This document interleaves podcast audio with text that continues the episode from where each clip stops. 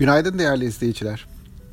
Dün yeni haftaya yükselişle başlayan ABD 10 yıllık tahvil faizleri sonrasında nispeten daha sakin bir seyir izledi ve böylece küresel çapta piyasalarda bir nefes almış oldular.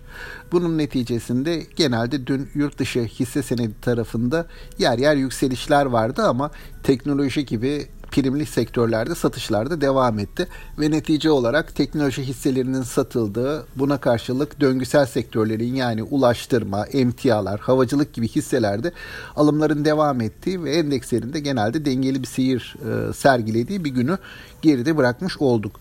Dün bizim tarafta ise TL'nin bir miktar yurt dışından olumsuz ayrıştığı bir seyir izlendi. TL e, sert bir satışa karşı karşıya kaldı.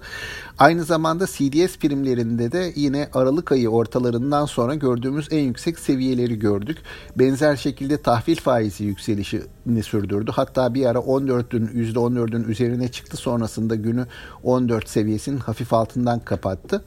Ee, bunun tabii ki borsaya da e, yansımaları oldu. Özellikle de bankacılık hisselerine. Bankalarda %3'e yakın satışlar da gördük dün. Ee, ve neticede endekste günü kayıpla kapatmış oldu. Ee, bugüne dönüp baktığımızda yurt dışı tarafta nispeten sakin bir seyir var borsalarda. Hani dünkü o toparlanma çabalarının bugün de devam ettiğini söylemek mümkün. Yurt dışı tarafta acaba bu %1.6 e, ABD 10 yıllık tahvil faizi hani istikrarlı bir seviye mi? Bu seviyede kalacak mıyız? Bunun daha yukarıya çıkış sona erdi mi gibi bir beklenti var veya bir e, hava var. Dolayısıyla bunun e, endekslere bir toparlanma çabası verdiğini görüyoruz. Burada da tabii hani az önce ifade ettiğim döngüsel sektörler ön plana çıkıyor. Tüm bu sektörler içerisinde Türkiye'nin hani benzer paralellikler gösterdiğini söyleyebilirim ama tek bir sektörde hani bankacılık sektöründe olumsuz ayrışma devam ediyor. Orada da yabancı tarafında özellikle yabancıların e, hala satıcı olduğunu tahmin ediyorum. Dolayısıyla bunun bir baskı unsuru olarak devam ettiğini söyleyebilirim. Merkez Bankası'nın 18 Mart'ta para politikası kurul toplantısı var.